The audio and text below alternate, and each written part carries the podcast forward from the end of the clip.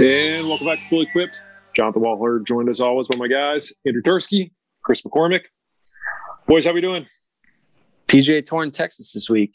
J Wall must be happy. Texas boy. It's Houston. I I I, I don't really care. Houston's not my place. Shots fired. Don't don't care. I, it's it's too look. Houston is too humid. Number one, the roads around there make no sense. It's like an onion. You got to start out in the woodlands, and you get a little bit closer to like downtown, and more highways. You're not quite sure if you've made it to the epicenter, and you keep going and going. It's it. No, I'm I'm out. I'm out. But s- speaking of onion, though, I feel like I've had the most flavorful barbecue of my life in Houston. Whereas Dallas, ah, Wow. No I don't know. I mean, No It- chance. I don't know. Dallas, Dallas has some good spots, uh, but Yeah, I would, like I mean, I would say chain Austin's- restaurants like their Applebee's has good service. Yeah. Now I'm in witness protection right here because you can't really see me because I'm like backlit like crazy, but I'm like shooting darts Uh-huh. through your soul, Tursky. Them's, Yeah, fighting words. As a Midwest guy, I'm I'm offended at the at the Why- barbecue comment. Why don't you just come to Dallas and I'll and we'll, I'll show you some real barbecue. Well, Chris has been to Dallas. He stands you up. I mean, time, Jer- Jersey Jersey doesn't count. Jersey barbecue doesn't count. The place that's called Texas barbecue in Jersey that does not count. the breakfast sandwich capital of the world. We don't do barbecue. Breakfast sandwich capital of the world. It's even I guess it's the thing. Now Come on now. Yep. Okay. Chris, we Chris went is to probably Austin. not We a went to Texas barbecue guy. We went to Austin. What did I get for lunch? Jersey Mike's. You got to always represent. Jersey. Even because I, even- because I, even I helped you're you out of state. find one. I helped you find a Jersey Mike's. You're welcome. And what did we have for dinner that night? I don't remember what the place was called.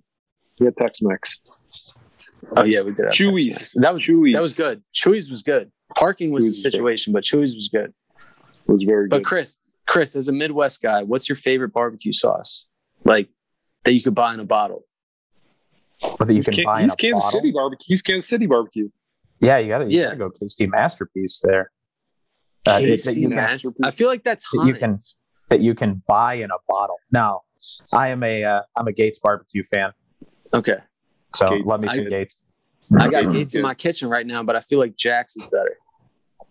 Jax, which which I think is a thing for all the Midwest listeners. I know it's a niche market. but very very much so. Jack Spicy, I'm just saying, if you ever come across it. But this is a golf equipment podcast, so No, it's not. It's the barbecue podcast. Just keep going. I'm down. I'm down. We always talk about some type of food uh, preference, or we we categorize and rank different foods that we're into. I mean, we got the cereal uh, preferences, we get into barbecue, and I mean, we can really mix this up as a variety show. I have been wanting to ask this question for like a while. What's your what's your guys' top three like airport snack foods? We all travel a lot, so Oh, like what's your go-to when you when you pop in there? I'll start as my number one. Chex Mix, bold party mix. Whew. So much flavor, so much Those variety. I, I I'm actually gonna that, that's mm. actually a good that's a good choice. I hate that I'm actually agreeing with you. I, Okay, so I think uh, I won that argument. Okay, no, My- but I, I mean, give, give, what are your other two? I say we go one one one, Okay, one one. two two two, Okay. three three three. Okay, so I'll I'll go uh, corn nuts, jalapeno cheddar. Is it just the corn nuts? Like just the Corn nuts, no variety. Corn nuts, but it's it's jalapeno cheddar flavored. Never, never been. Corn nuts. are Never had them in my life. Good. It's good. It's good pick me up snack. Okay. But they'll Chris? also keep you awake because they're crunchy as hell. The crunch just wakes you up. It wakes you up. I'm I'm not gonna lie. It's like an alarm clock. Yep, pretty much. Time to crunch hits. Put a stick of dynamite in your mouth. This is going to be a wild card, Chris. Oh, my my go to is a liter of Fiji water specifically, and Okay. beef jerky, teriyaki flavor. I feel like the Fiji like fits so well in the little pouch Yeah, Yeah. uh, absolutely does. because it's It also costs like twenty five dollars for a bottle at the airport. it does. Yeah, but we get to we get to expense it. I mean, we're the company's You making us get expense out the on Fiji the road. water? Oh, hundred percent. That's wild. If I'm traveling, if I'm traveling for work, I'm I'm going extra bougie. I'm getting that Fiji leader, baby. Are we continuing on this topic? Because I'd like to give a special shout out to Smart Food white cheddar popcorn. That's another That's good one str- right there. That's a strong number two. Such a great, it's such a great number two. You don't want it with me in snack foods, man. I'm telling you. Okay, so who has who has more more stuff? Tursky and snack foods or Chris and cereal? Oh, Mm. Woo.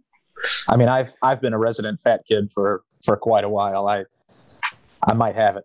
I might have it in the cereal category.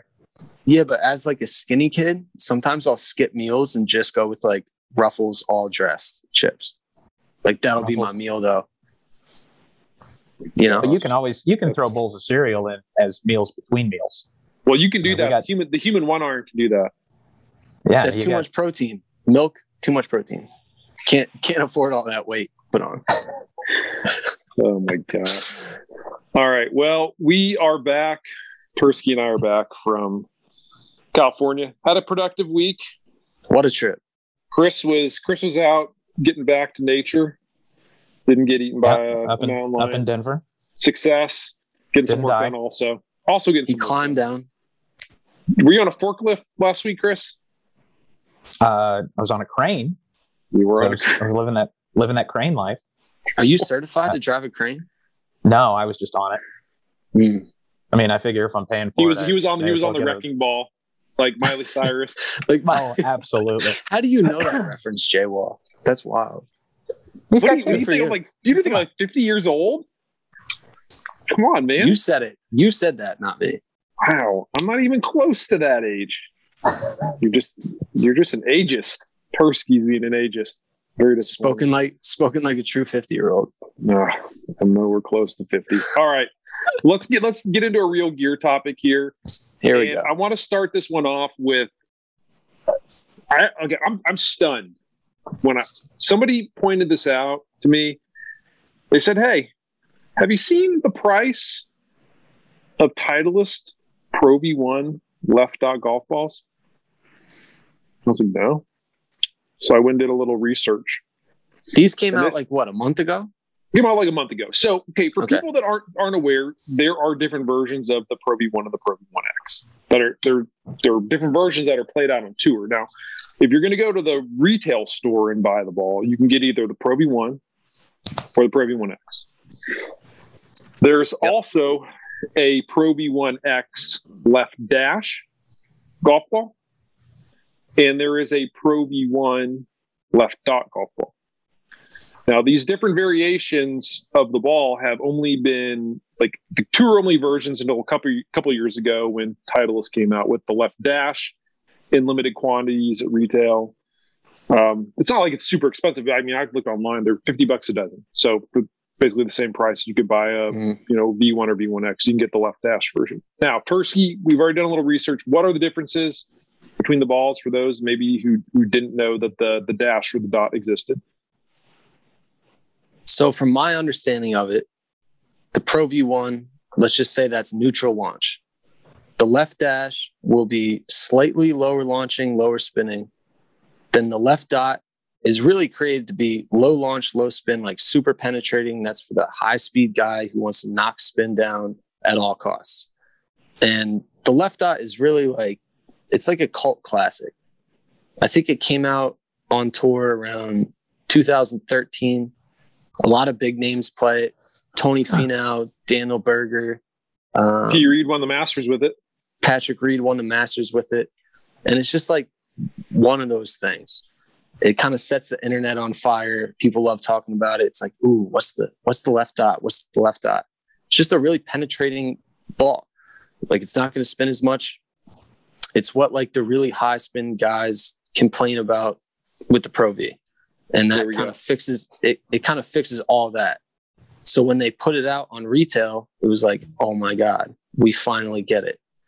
And I think when when they came out, it was what forty nine ninety nine, like everything else. Yeah, so so they they come out with the with the left dot version of the golf ball, Mhm. and they immediately said, "Look, this is a CPO. And I'm like, what's CPO? CPO is custom performance option. That's These not are what you like said. You know what a CPO is. I do not know what a CPO is. I no had no idea what it was until Titleist told me. And this is the the CPO is is this category of golf balls that offer very specific flight, spin, feel variations that differ from like the retail stuff. So that's where this left dot falls into. It's it's, it's CPO. And with CPOs, you're not going to add a, di- an additional SKU to your retail stuff because that just, I mean, in my opinion, I would think it would kind of confuse golfers if you've got Pro V1, V1X, V1 left dot. You know, somebody goes in and just picks up a sleeve. Maybe they grab the wrong one. I mean, I know they'd have different, like different color packaging, but it It's a pro- it's a prototype. It's like uh it is. with it is a with. Callaway's like triple diamond. Yep. They didn't originally put it out at retail, but it was like a tour head, fade bias. This is similar. It's Yeah. just like there for the high speed player knockdown spin. All right, so there we go. We're, we're setting the table. Now you know what the left dot version of this golf ball is and what it does. So I start to search online for for left for left dot, and I'm going through Google. And when you type it in in Google, it literally brings up the shopping. Like you can shop for golf balls, but all it's Mhm. giving you is left dash. There are no pictures of packaging for left dot, and I'm like, well, it's limited release. It's probably sold out. Um, little did I know after I clicked the shopping tab to see if you could even buy them, they're selling on the secondary market for up to three hundred dollars for a dozen golf balls.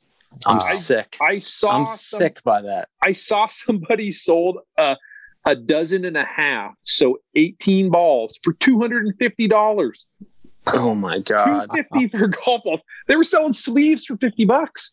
Does someone have a like- calculator in front of them right now? What's that per ball? Anyone? What? Two 250 multiply or divided by 18? Yeah. I'm sick right now. know. You just you don't have you don't have your phone on you or anything? That's I'm like 14 rec- bucks a ball. I'm zooming on my phone because I Oh my only have a I only have phone headphones Yeah. right now. Chris, Yeah, Chris that's- just got it. It's it's just under 13, it's just under 14 bucks for per golf ball. Yeah, that's that's like close to 14 bucks a ball. 14 bucks a ball. Oh, That's I- right there with the, uh, Oh, the highly Lord. elusive and coveted PXG prototype balls that were out there. If you uh, if you can find the PXG prototype balls, those are uh, those are There's right less- there in the yeah. There's less of amounts those. of money. There's less of those, but it reminds me of like the sneaker reselling market. It's like, you know, the Yeezy Red Octobers originally retail 150. Now they're Yeah. selling 5,000. It's just like, what are you guys thinking? All right, What are we, what are we doing out here? you're you're not going to go and take those uh, those sneakers and put them on a tee and hit them off into a lake or the woods. Yeah, right. At least you get Yeah, I was gonna say, what are you what are you doing with these balls? Are you actually gonna pay 250 bucks for 18 balls and use them, or are you like keeping them as do you keep one of the balls as a keepsake and then use the rest? I mean, you're gonna lose them eventually. Exactly. And I mean, even if you don't lose it, you beat the hell out of the cover stock and you get a couple rounds out of it. I mean, I guess it depends on uh, your dynamics as a player and how many full wedges you go into a ball with. But uh, yeah, it's not anything that's going to have a long lifespan. Are we trying to say that Titleist left dot golf balls are like Charizard holograph first edition Pokemon cards? Pretty much. Is that what golf balls are? Although you can't here? get them, you can't get these graded, unfortunately. So You think they're you PSA tens? couldn't couldn't Oh, get a PSA sure 10 or send- uh, Security Well, I think Or a there's BGS there's a 10. scuff. There's a scuff right by the tee. I think it's a nine nine five.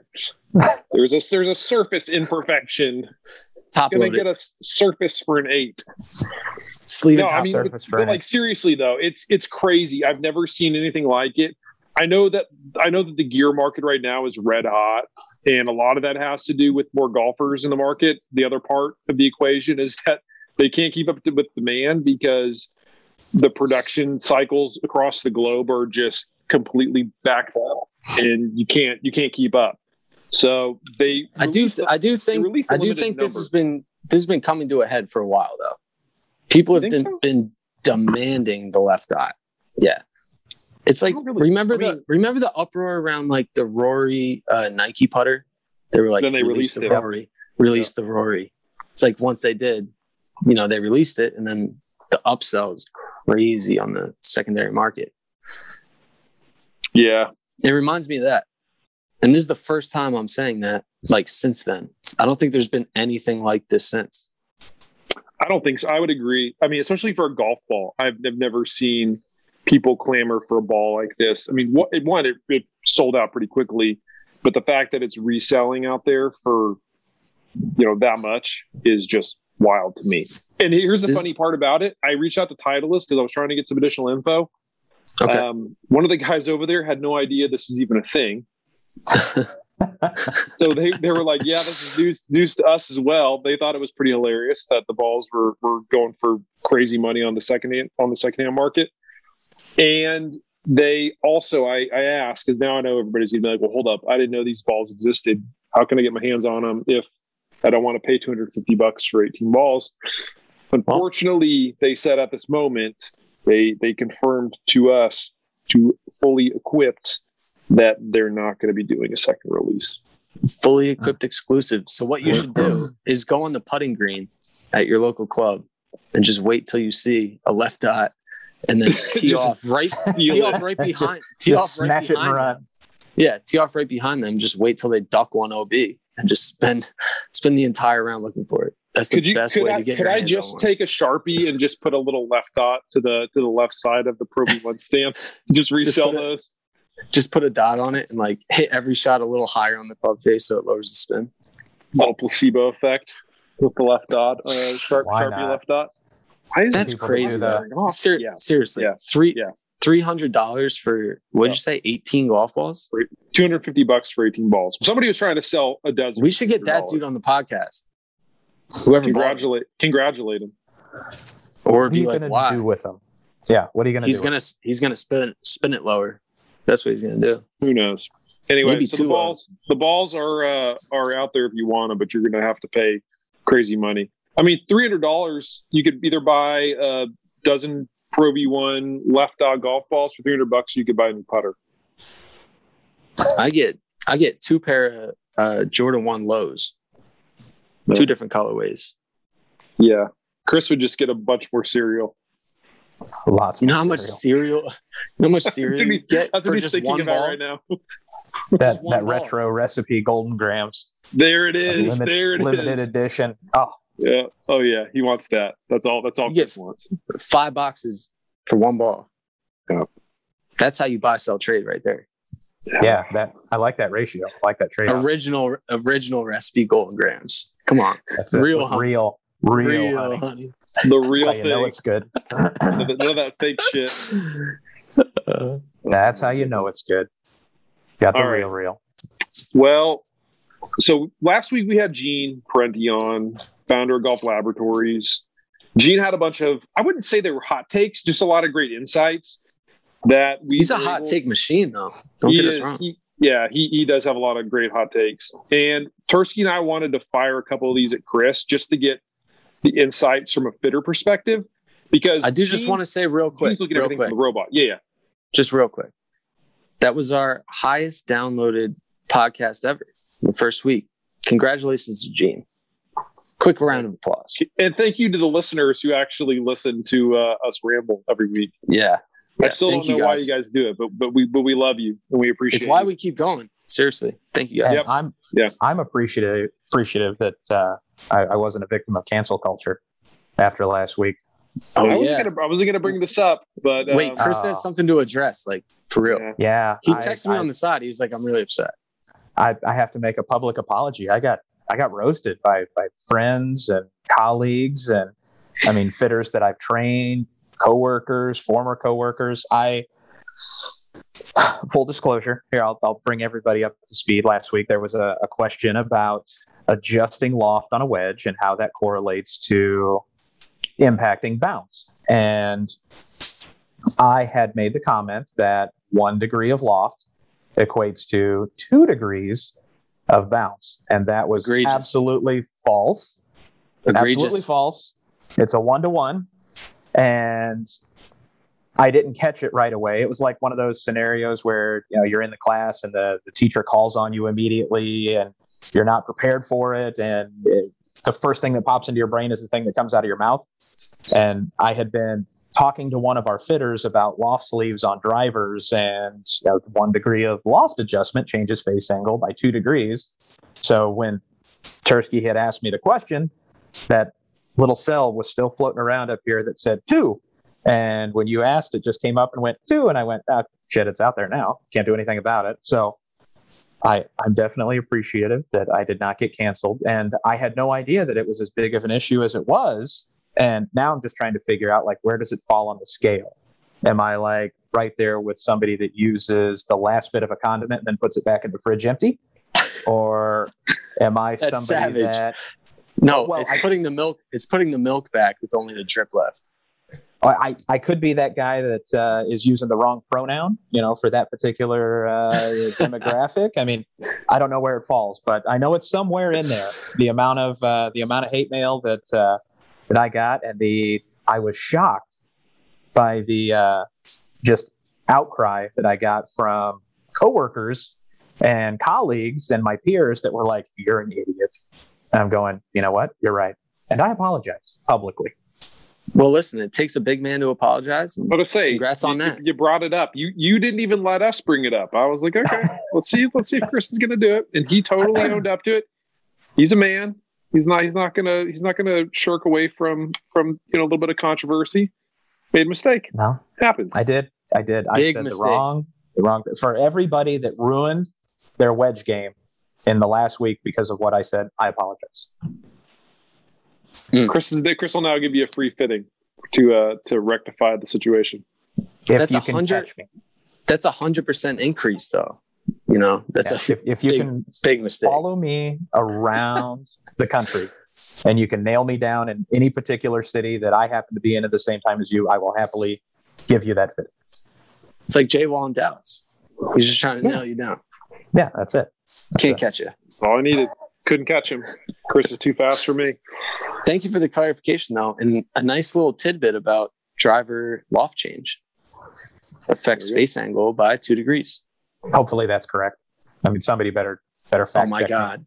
I hope that one's wrong too, and then we have to go next Yeah. week. Some somebody This is- somebody check Chris.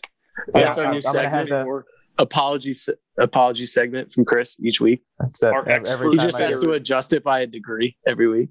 It's great. every week, just one degree Our off. expert- It's daylight our savings expert time. is no longer an expert. Okay. we? so we're back to back to so anyway back to gene. And you know he he offered some some great insights last week. And everything that he's talking about is coming from what he's what he's seen from the robot.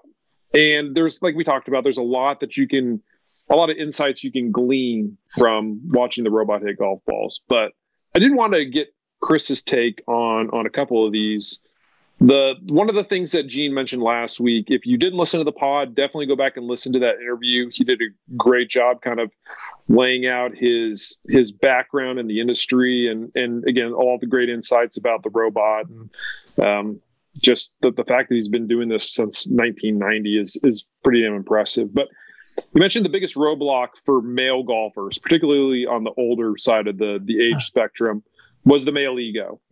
Yep. Um, I mean, I don't like admitting that that's true, but it is. And one of the one of the big takeaways that he said about male ego is golfers who are 60 sometimes still believe that they should be playing an S flex shaft in their driver, for example. When they in actuality they'd probably be better off playing something that might be a regular flex because the ball up in the air, helps them get a bit more spin, makes the driver more playable. But again, the male ego makes it difficult to do that. And one of the takeaways, and this is where I wanted to get Chris's take, was Gene said, There's a saying I believe in play the lightest, most flexible thing you can get away with. From an enjoyment standpoint, you want something that's easy to swing, gets the ball in the air. Most amateur, gol- amateur golfers have a couple of tendencies. They swing too hard, and they have a tendency of throwing the club. As they throw the club, they hit down on the ball. That's why the ball comes out low and leaks to the right. And I'm sure there are like some older golfers out there are like, oh, geez, like, here we go again. Somebody tell me to play, you know, soft and, you know, soft and light in my driver. And, Um, I mean, what, we're kind of from a fitter perspective, Chris. Like, what what's your take when you hear Gene say something like that? I mean, for the most part, I would agree with him. And I mean, I've I've said this before. If the the medical industry was anything, or I should say, the golf industry is anything like the medical industry, there'd be a lot of cases of malpractice and a lot of dead golfers out there. So it's I love that one. that's it's true. I mean, everybody has their their own perspective and tries to offer their own two cents, and whether they be uh, correct or incorrect, uh, there's no shortage of advice being given, and whether that be from a credible source or you know other is to be determined. But the the majority of players out there do play stuff that's just too heavy and too stiff for them. And to take what Gene said a step further, when it comes to flex, I mean, there's no industry standard for flex in a shaft. So one company's stiff could be another company's X, could be another company's reg. So just going by what the little letter on the side of the shaft says is uh, essentially irrelevant. You know, it could be a jumping off point if you're staying within the same brand or even within the same shaft family. But as you start to jump brands and go to different shaft profiles within even the same manufacturer, the bend profile changes, the flex point changes, how that shaft feels and reacts changes as you change length, as you change head weight. You know, the shaft reacts differently. So, I mean, depending upon what it is that you're looking for objectively as a player, it's important to get fit for the shaft and head combination, not just taking the same shaft and plugging it into a different head and expecting it to work the same. You know, unfortunately, it doesn't work like that all the time. Chris, how do you know? Like, say you buy a club off eBay or whatever third party website. How do you know what shaft you're actually dealing with? Like, where do you go? What machine do you need to put the shaft on? Well, that's a good question. I mean, the short answer is you don't. So eh, everybody's feel is subjective. Nobody can pretend to tell a player what it is that they feel.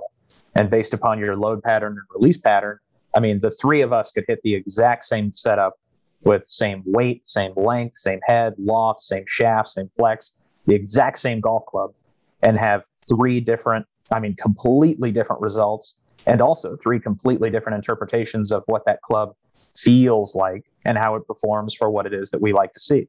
Mm-hmm. So, I mean, it, I, I will always default to get fit, get fit, get fit, because what feels good to you might feel like absolute garbage to me, just depending upon what it is that we like, the launch window that we like to see, uh, the the feedback in our hand as we get to the top of the backswing and start our transition, what it feels like as it releases through impact, and it's so subjective to the player.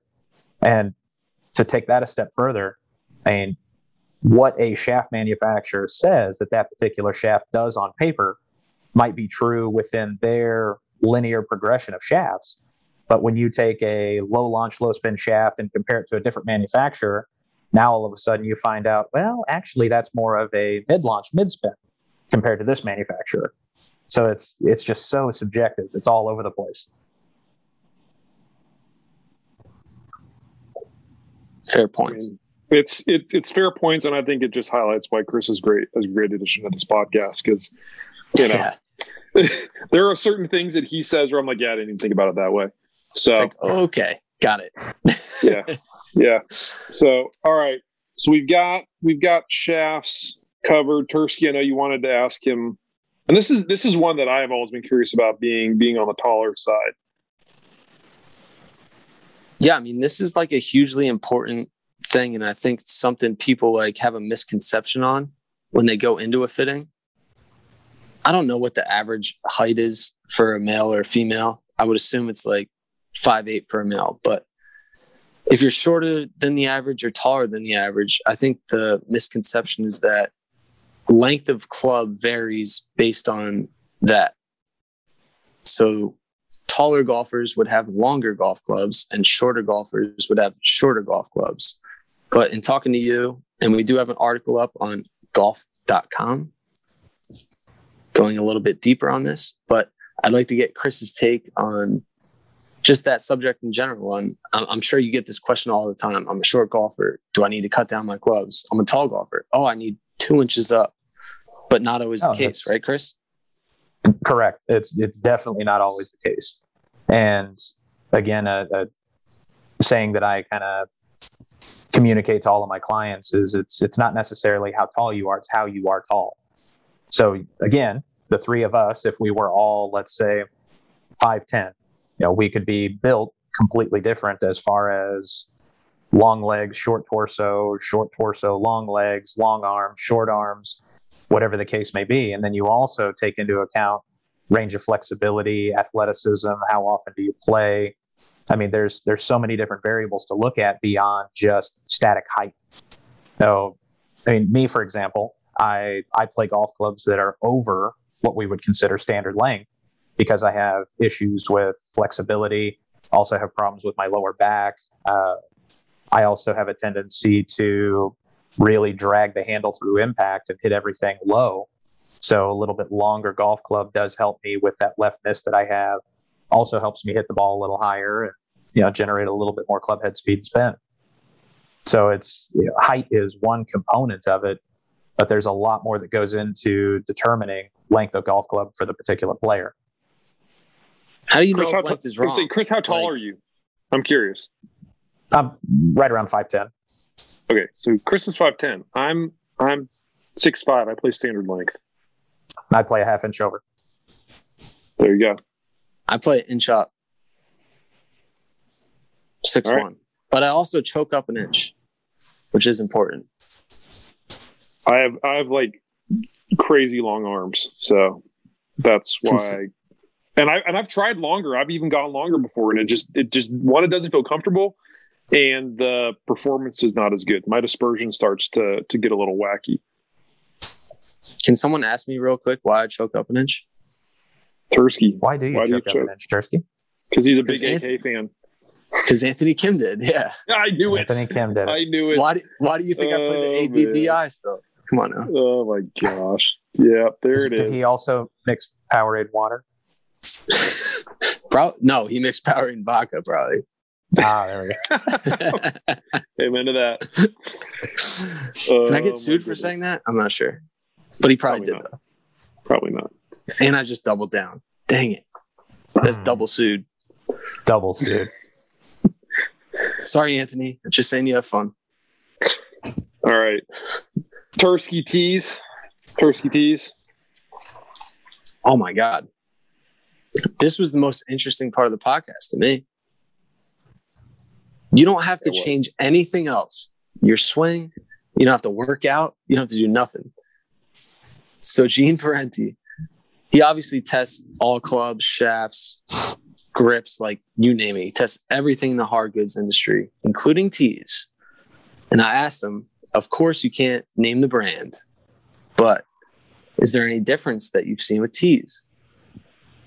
Obviously, we have the brush tee, we have prongs, we have wood, plastic, thin, we have martini tees. Like, what's the deal? Ooh.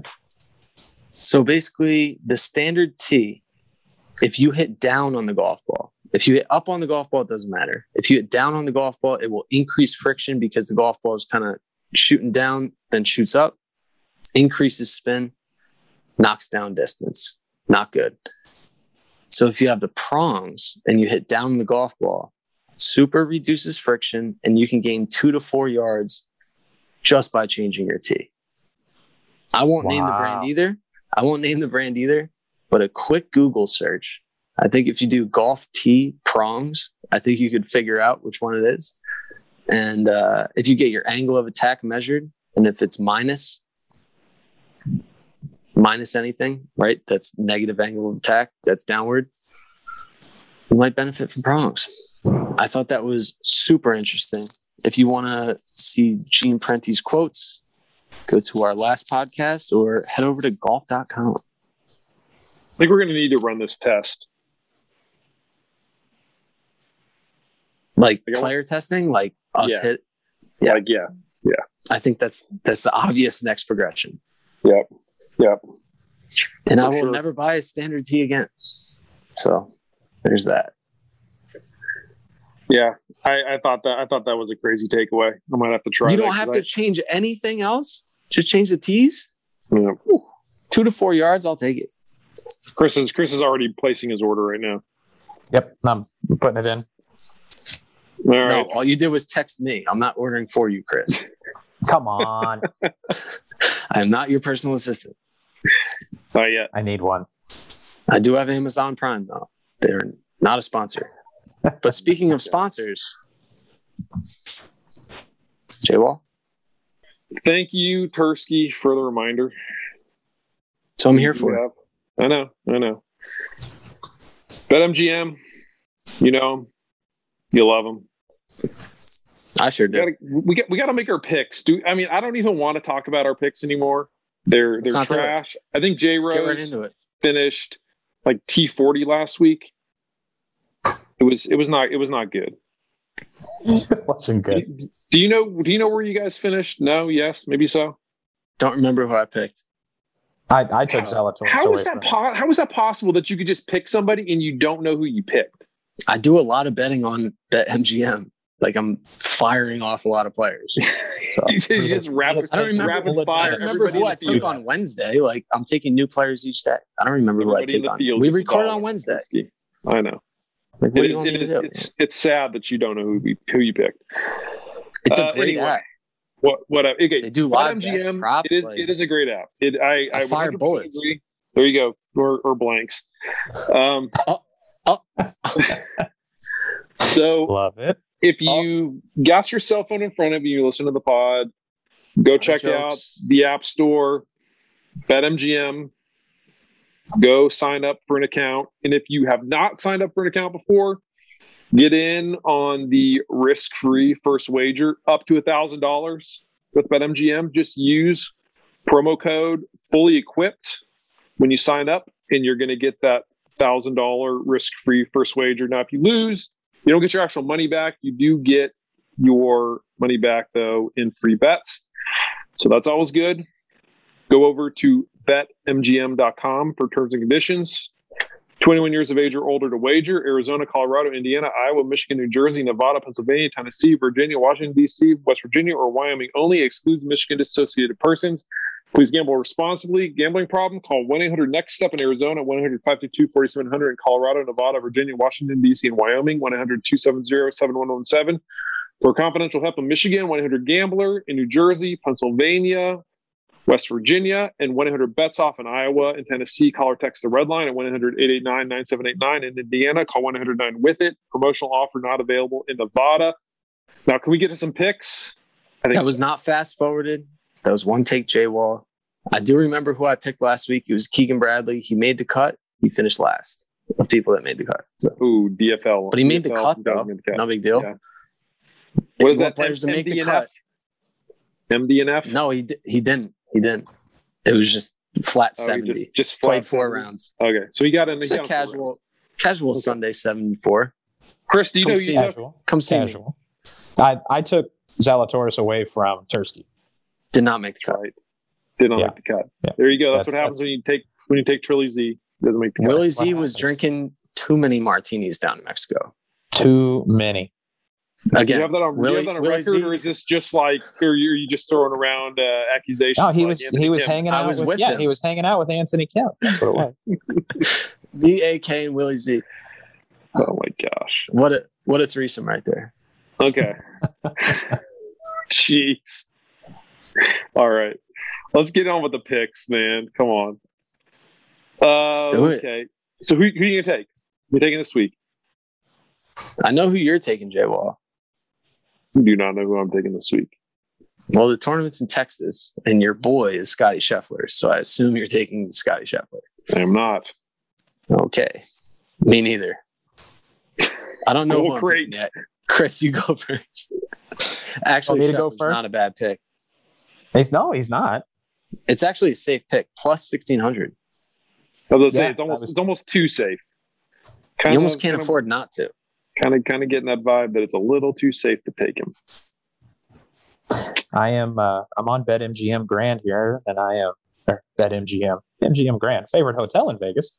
Okay, Uh, so you guys are just you guys are just like really you, you're not ready for this week. So I'm gonna I'm gonna take a take a shot here, taking a guy who was discussed in this week's interview with PGA Tour rep. Oh man, Cat Notes, who works is he Ping. four thousand? I don't know. Does he Maybe. have artisan wedges? No, Does that's, artisan that's not that's not that's not who I'm taking. Okay, I'm gonna okay, take okay. I'm gonna That's take who I'm taking. I think. I'm taking Tony Finau plus 2500.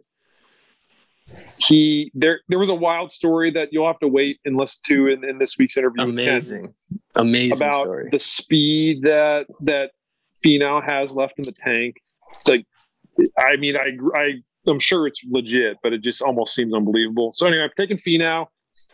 I I don't know. This is I'm, there's certain weeks where I don't really like to to do a whole lot of research. I just like to go with my gut. Recently, I've gone away from that, and it's totally killed me. So I'm just taking him. Finau, gonna go for the dub. I like it. Locking Going- it in. Final answer. I'm going with a guy who's also discussing the podcast, who has a green jacket. Goes by the name of Patrick Reed. Maybe not the most popular pick. Great short game, very Local consistent guy. ball striker. Loves playing the the low draw. Perfect for Texas. Low draw. Local guy, local guy. Plus four thousand. All right, P Reed. Probably probably gets uh, outdriven by Finau. It's not the long drive contest. Probably, It's not. definitely. If it if it was though, Jay Wall would be out driving because all he Right. does is get dubs. Let's go. I saw you start a little Twitter war with Berkshire. I didn't get any response. Disappointing. Although uh, I wouldn't respond either. Although- pissed. Luke Kerr-Deneen, who is our instruction editor at, at Golf Magazine, golf.com, huge shout ask- out LKD.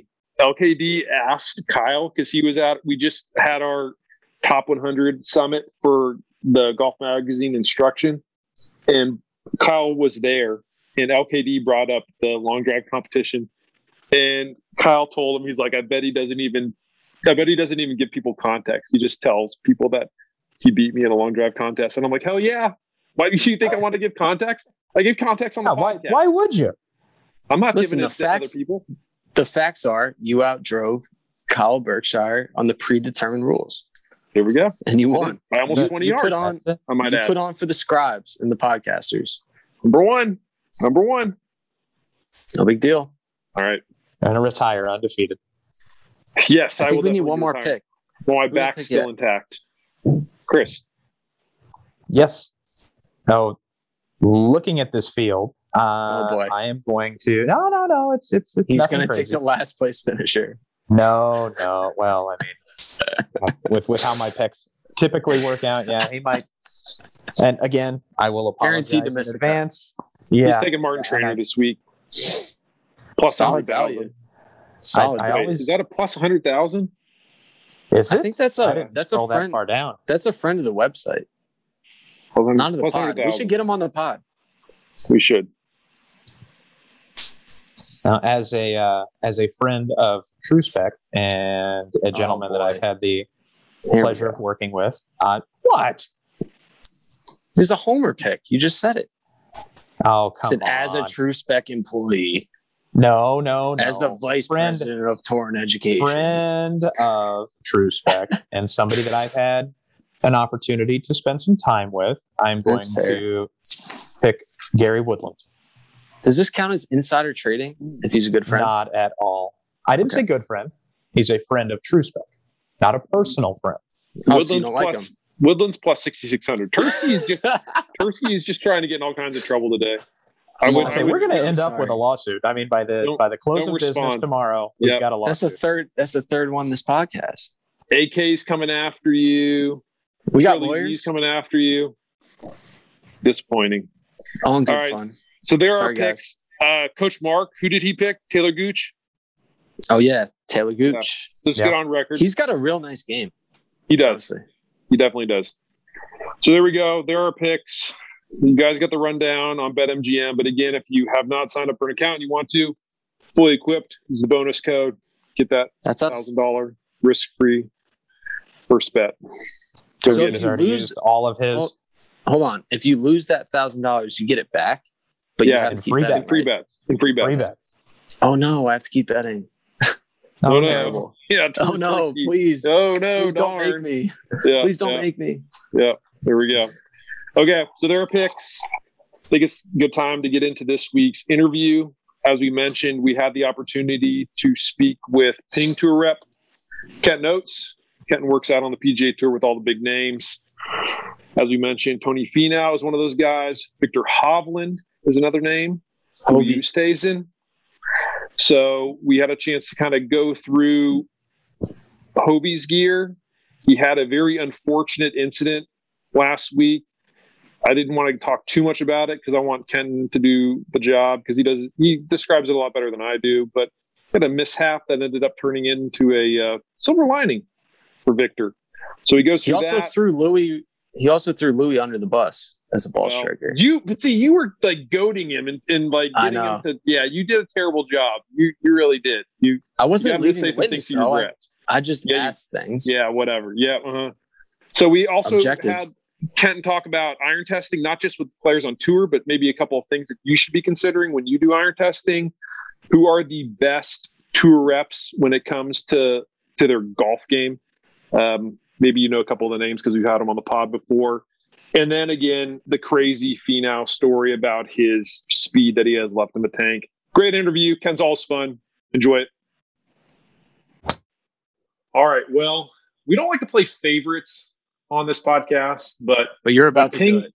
but when Ping wins, I, I get a little bit excited because it gives us a good excuse to talk to one of our favorite dudes out there. Ping Tour rep Kenton Oates. KO, what's going on, man? Yes, sir. Uh, another much, another much, guys. Thank you guys always. Uh, if you're talking to me, that means something's pretty cool has probably happened for Ping. So it's always great to talk to you guys. Yeah. Well, well, something something fun and exciting did happen for Ping.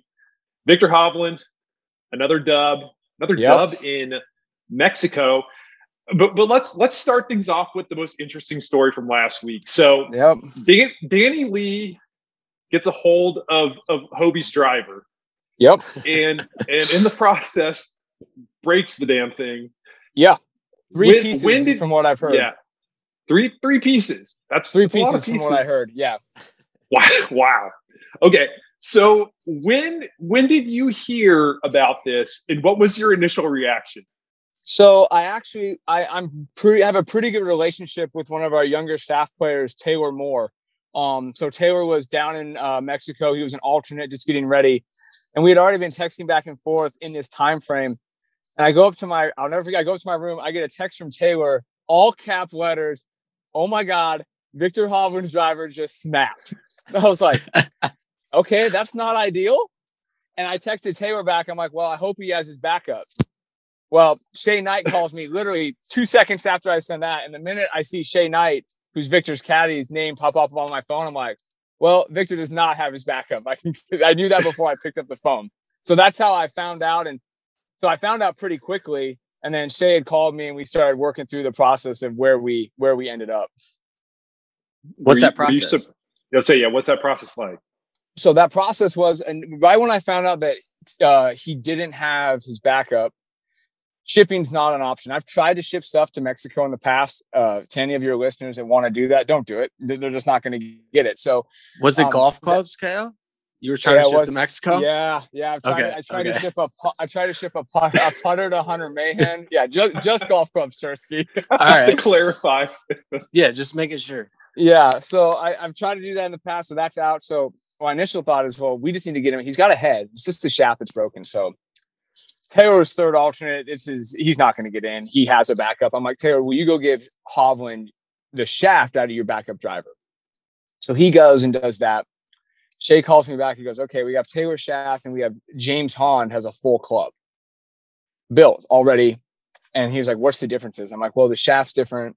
The length is a little shorter but honestly, the lofts were identical. Like on our spec sheet, in the settings that they both play, which is a standard setting, they're 8.4 degrees. So they're both G425, nine degree LS Techs at 8.4. So I was like, I'm like, Javi, that's probably your best option. It's the exact same loft, the exact same model. The shaft length and feel differences, you're so he's so good. I mean, you'll take care of that in five to six swings by just reprogramming your robot and then you're good to hit it 320 down the middle again. Is that what you call him, Javi? I do call I call him I call him Viktor. I call him Javi. Uh, Those are the yeah. Okay. I just have a quick question. He has one of like he has one of like the most unique swings on tour. You can't really compare to Yeah. someone in the past even. Like how would you describe his move and how would you describe his like ball flight parameters on TrackMan or whatever he he- uses GCQuad? he uses TrackMan, and the to I'll start with the second half. Extremely tight, like some of the most like tight ball flight when you're just looking at it on paper. So like let's say uh, Viktor's hitting seven irons, like his launch, his spin, over and over and over again are the same, and I think that's why you see he's a generationally good ball striker from driver, you know, down to down to wedges because he's his pattern is just so dang consistent and. and he does it like you said in a unique way. Like he kind of, if anything, he'll pinch his line to the right a little bit, plays from that super strong uh, wrist angle at the top. Path is a little bit left, but it's so rotational. Like if you take his swing, the the, the part of his golf swing that's just insane is how limited the face rotation is through impact. He releases that thing so hard with his body with that little bit of left path, like his face driver through lob wedge, it just does not have any rotation through impact. So that's where he's getting all that consistency build up is there's no there's no wiggle room in that face it's just it's a, such a body release pattern um, that he's done a great job of uh, you know honing in and even making better as he's turned professional If you're going six iron versus six iron, Louis versus Viktor, who, are, oh, who are you taking? gosh that's gonna I make him hate to do this. it. I mean, Uh, I this hate to do it, but someone's I got to do it. I I get it. If if it's a right pin, I'm taking Viktor. That I'll I'll I'll, I'll start with that. Right pin, I def I definitely want Viktor. What about a left pin? I might take Louis. I'll probably take What Louis about, left pin. what about center? Center back. Javi? Slightly, like Wow. just sli- I mean slightly, slightly. Kent, no, Kent Note says. I mean, this is gonna get me. Now you're gonna get me in trouble. He's never coming back on the pod ever again, Tursky. Ever? Don't worry, they're not. They're not listening. It don't matter. No, yeah. Of course, of course, yeah, of course not. All right. So I noticed last week in in Viktor's bag he had i two ten. Mhm. It was uh, a few months back. I was I was with him in Stillwater, and I I knew he had a split set Yep. of iBlade and I fifty nine. But what's interesting is when I went back to look at what he won with last year, I noticed he was using a full set I two tens as well at the time. And you know, I've seen him make changes over you know his time on tour, and he's made some changes for the course. Uh, I think I go back to like Memorial when you when Yep. you and, and Viktor made some changes. Yeah, Bay to, Hill, to the soul. Yeah, Bay Yeah. Hill as well. And so it made me wonder: was it because he had success with those irons? Is he working with something? What What can you kind of tell us about where he is at with his irons right now? Yeah, I mean, I think I feel like Javi's iron gen- iron story with Ping is just it's awesome. I mean, he's not he's not scared to change, and he'll try anything. He doesn't play if he favorites. Nope, he does not. So the story with going back into I210s was simply his caddy and instructor uh, got together.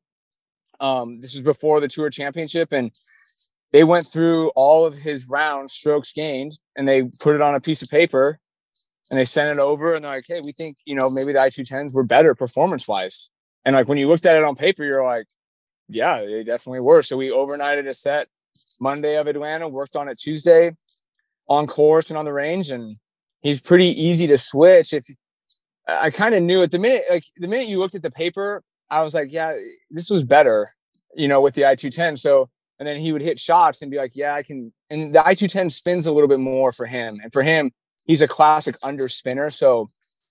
I think you know he's won with i210s. I think now his head's actually pretty settled. I think you would see i210s. It could become more of like a, a Westwood situation where Hovland plays i210s or an i series model for the next, you know, you know, five to ten years of his career. Because this whole process, I think, has really settled his head that this is his best iron for How him. much do you? How much do you talk to uh, instructors? Quite a And- bit, on honestly. Yeah, they're they're a great. They're. I mean, the player's a great resource, and the instructor's a great resource for us. Especially if a guy's in the. I'm this not Viktor, but if a guy's, you know, in the middle of a swing change, you know, a lot of the times, the the fix today is going to cause a lot of harm in the future if that's not the route you want to go through. Like especially with drivers, which take a guy's over spinning his driver, you know, a lot. Well, you can reduce loft and and go to a stiffer shaft. Well, that can actually if you're talking with the instructor, if that's not a path they want to go down in terms of that, that's when we're going to make you swing maybe more left or do this or that with your swing. It can actually do a little bit more harm. So it's always good to keep uh, the instructor and the player, you know, keep that line of communication open because they're going to explain to you what they want to see in their golf swing, and that's going to help you build better products for them. So I 59's been out in the wild for a little bit now. It has. And I've had I've had a chance to test it. Um, I loved it. I'm, I'm an overspinner, and I Yep. noticed noticed some lower spin, which is which is nice because Correct. it's pretty similar numbers. What what one? What have you heard from tour players now that it's been out for a little while? What's their feedback been on I-59? And I want to know what your feedback's been. I mean, you're you're a good player in your own right. What have Yep. you seen from your testing with I-59? Yeah, I fifty nine. It's it's a really great, unique product for us. It's it's something that we've kind of added to our line. I don't really look at it uh, like it probably from the marketing side point of it probably replaces iBlade is what you would say, but I kind of look at it as more of an addition because of what you just said. iBlade was always more of a high launch, higher spinning product for us for the package.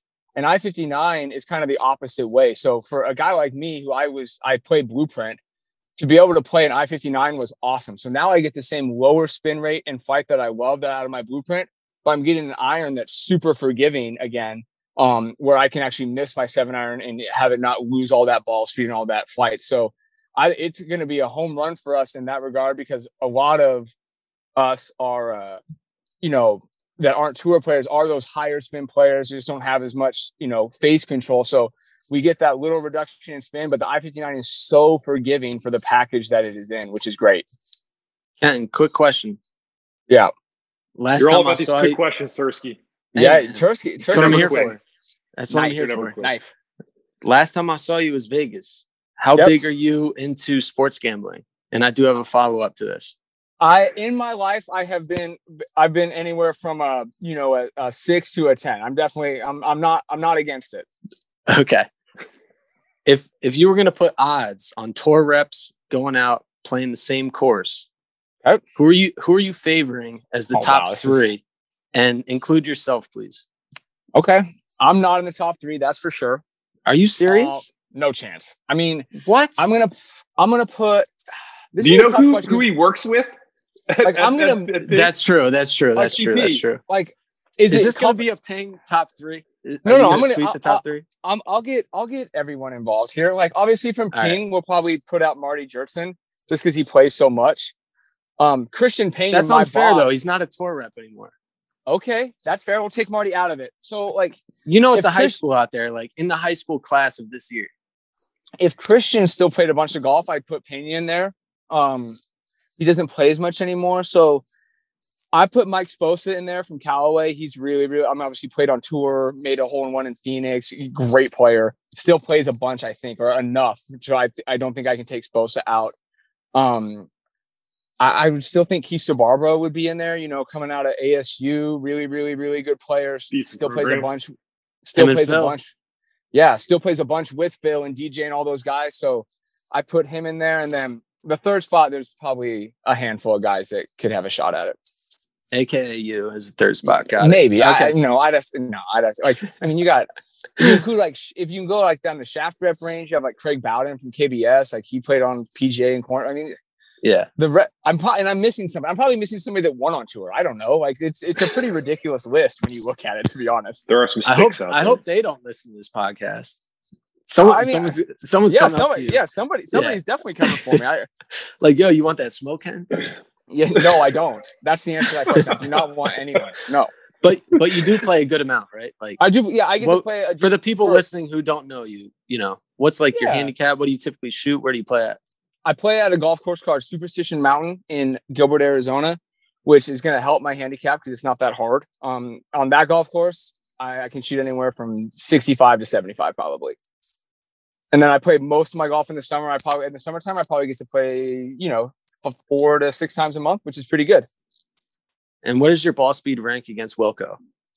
Uh, Way low, way low. And What are you and- What are you doing to him? You're just You're just like I'm just asking trying to questions. roast him. You Well, are. it's a Just question. I'm not roasting him. I'm my asking. ball speed my now my ball speed against the tour reps now that would have been a nice question for me i'm actually i'd be on the upper end of the tour rep ball speed life but Talk everybody's on everybody's on the lower end of the wilco ball speed life And uh, if Wilco joined the long drive tour next year, where does he rank against uh, Bryson? Like if he was, you know, training.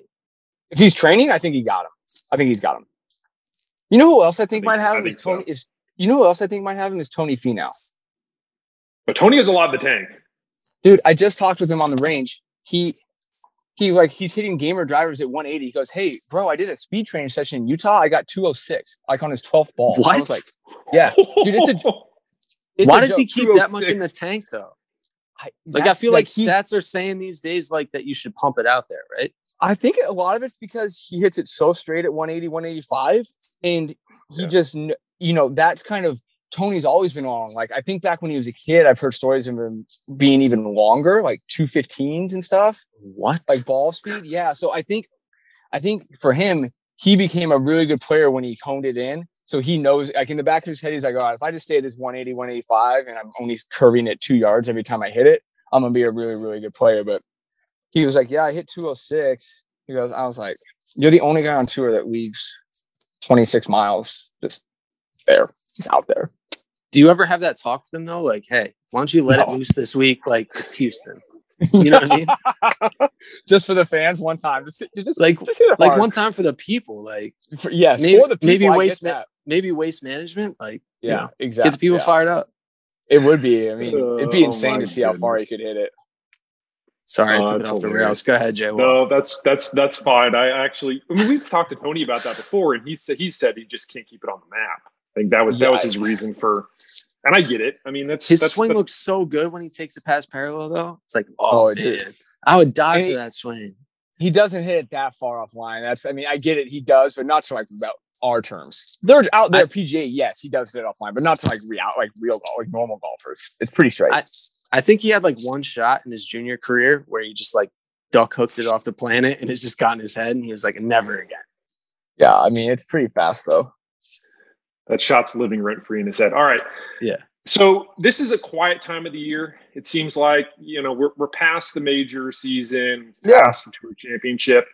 Um, but I, you know, there's still golf on television. You're still out there grinding, and I'm sure people are wondering, like, what is this type time of the year like for tour pros? Like, how busy are you on a week like this in Houston? Like, how like how busy are guys out there, and how much testing and tinkering are they doing this time of the year?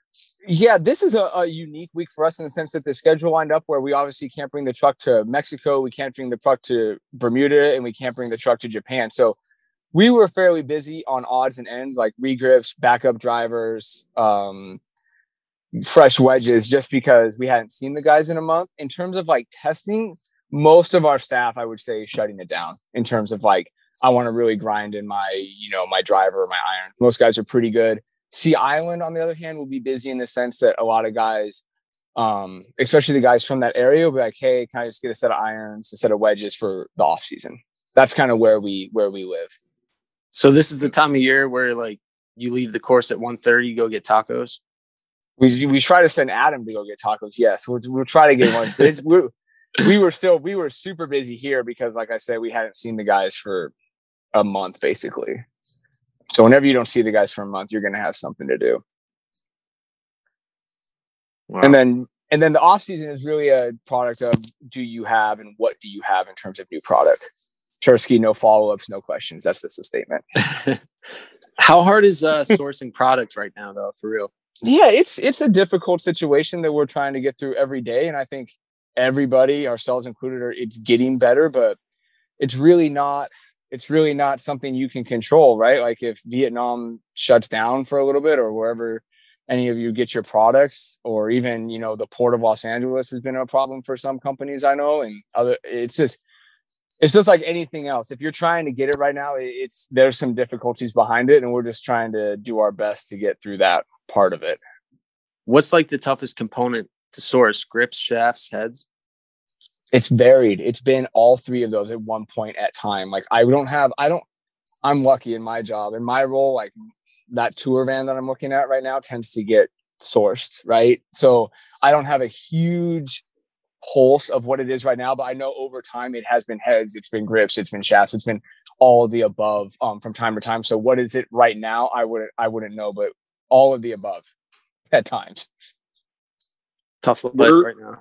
Sorry. we're coming we're coming to the to the end of the year and you know you've seen all all the new product that's come through well before the consumers have seen it it's come through the tour now i'm curious which of the products that that ping has released recently has been the biggest surprise like pleasant surprise out on tour that maybe you guys like weren't really thinking was going to be like a biggie but kind of blew up a little bit this year That's a great question. Let me just think about that for a second. I do think the I think the addition of the i59, although we don't have a bunch of it in play through the testing of the i59. I mean, we obviously have, we have you know a handful of guys that play, but through that testing, we really found um, that that iron was going to be a great addition, and it really helped us with some guys in terms of gapping their longer stuff with i59, or even if it was an i210. So uh, the testing of I-59 uh, really helped, I think, solidify some of our staff players' iron specs and even make them a little bit better. Even if it wasn't in adding an I-59, it like opened up that there is a gap, and we filled it with either I-59 or, or something else. Do you anticipate seeing more full sets of I-59 kind of looking into your crystal ball for next year? Or do I you do. think they're going to be more split? I think you'll see more full sets. I do s- still think you'll see a good amount of split sets. That's becoming something we're seeing a little bit more. But I think you'll see more I-59s and more sets of I-59s once guys and maybe we get a chance to go work with them during an off season. An iron launch in the middle of the year is a little difficult out here on tour, just because guys get used to their numbers and what's going on, and even if it could be better, they're just like, well, I'll deal with it in the off season. So I think this off season, I think come January, come Sony Palm Springs, you'll start to see a little bit more of that I-59 get in players' bags. And speaking of, of iron testing, I mean, you do iron testing, you're there when the tour pros are conducting iron testing. If you were to, to point out one thing that the amateur ma- amateur golfer could maybe learn from iron testing or something that they should be thinking about when they're doing their own, what's what's maybe one thing that they maybe aren't thinking about that they should? I would think the one thing that I would say is that the a kind of a, a common number that gets thrown around is you need to spin your seven iron at seven thousand, and maybe like, and that's not. And honestly, I don't even love that for out here because there's so many different characteristics. Like Tony Finau can probably spin his seven iron a little less than Joaquin Niemann simply because Finau launches his at eighteen and Niemann launches his at twelve. I would just I would, if I was fitting it for amateur players, I would make sure number one, you have enough spin and enough height. And if you're going to air, air on the ball, going shorter with your seven iron with more launch and spin than farther with less. That would be my number one thing to look at. Make sure your landing angle is appropriate for your ball speed. So you're going to have to, if you're swinging it slower than these guys, you actually need a steeper landing angle to make sure the ball stops. I think we can get in the world where lofts get pretty jacked up and you go and you don't judge your seven iron based on the fact that you hit it 163 and you hit this one 155. Seven iron is supposed to be hit into a little tight pattern at a pretty steep angle. So more angle and focus on your pattern. Make that circle as small as you can because that's what after the driver and maybe the three wood, that's what every club in your bag is in golf is how tight can we hit these every single time. You do a lot of fittings with uh drivers, obviously, with every ping player out there. Mm-hmm. What's like the number one parameter that they're looking at when they when they go back look at a GCQuad or a TrackMan? Like is there Yeah, something I- that they really dial in on focus on? Drivers drivers like kind of the opposite of what we just I just talked about. Like drivers super it's super quick feedback. 175 ball, 177 ball. Okay, 177 ball is better. Mhm. And then they're gonna want to get their launch and spin right. Um, and they really look at the, the landing angle is something that's looked at quite a bit out here that maybe isn't talked about that much. Like you just want to make sure that is landing in a nice window so that you're getting a good uh variance of launch and spin. So if I say But- ball speed, like I'm kind of a nerd. Like I got to say 177 ball. Yep. Okay. yeah yeah yeah like 170 yeah that's yeah so ball speed is it's just easier with driver because that ball speed number is right there so they're going to look at ball speed and then optimizing that ball speed to how they swing Tursky just wants to sound like a tour rep. he's he, he's got he's got to be close he's out here enough I want to be industry, man. I just want to be industry. I want to get one of those lanyards around. Still got a ways to go. Oh my gosh. That's all he wants. That's all that's all he wants for Christmas. Uh, okay All I'm right. like,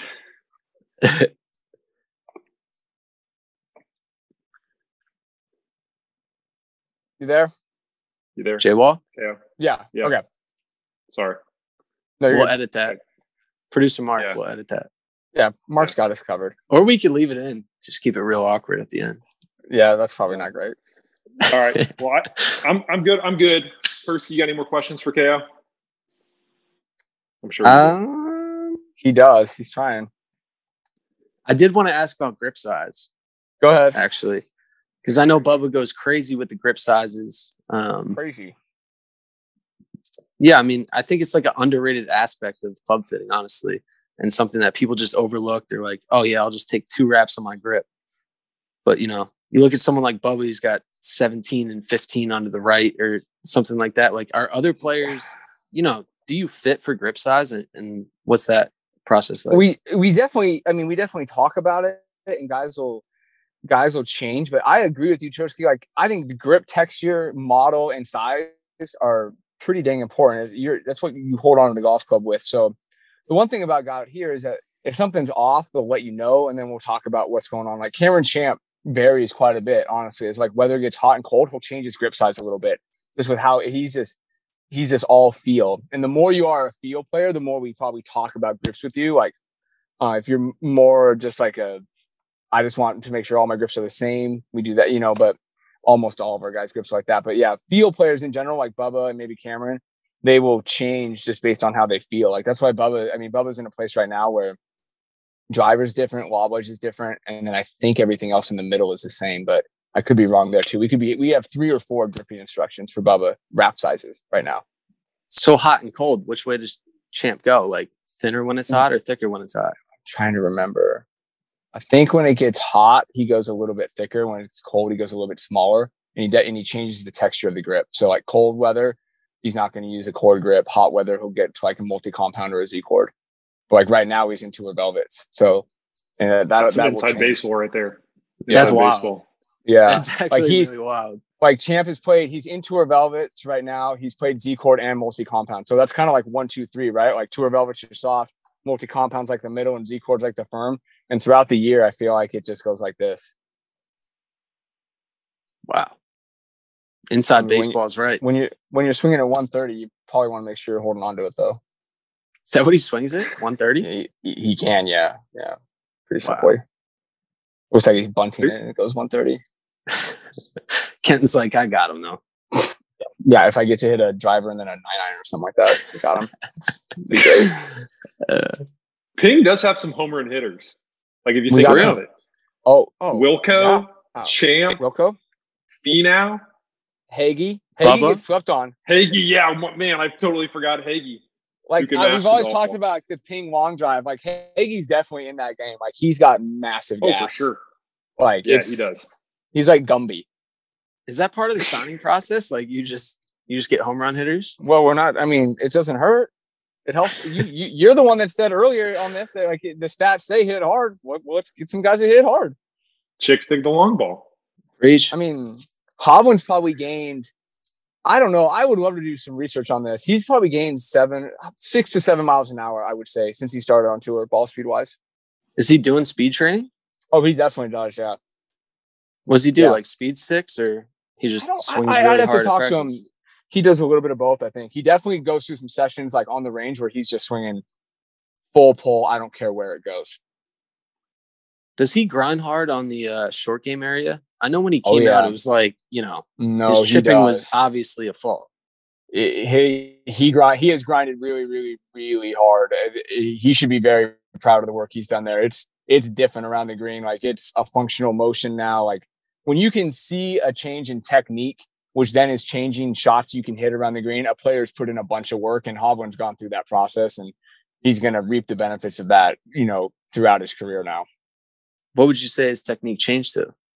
I I'd have to I would have had to know more about it from the beginning, but he de- number one he definitely has a process and a technique that he's worked on with Jeff Smith. So they they're talking about how they want to evaluate lies and how they're going to hit shots. So just having a, a baseline with Jeff, I, I know is huge, and then he's just put in hours behind it, so he's confident with it and can repeat it under pressure. And if you've got that, it, it doesn't really matter what it is. Like Patrick Reed is I, one of my greatest examples. Like now, would a teacher teach uh, an amateur how to chip like Patrick Reed? Probably not. It's a little bit more difficult. It's hand oriented. It's a little bit different in terms of like a simpler body motion. But Patrick Reed's arguably one of the best short games out here, but he puts in two, three hours a day before he ever hits a ball. So, you know, hmm. Viktor's put in that work as well. And you're starting to see, I mean, even in Maya Mayakoba, I know he hit some shots that he probably couldn't have hit a year ago.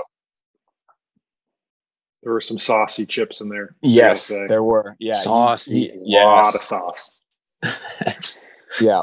Man.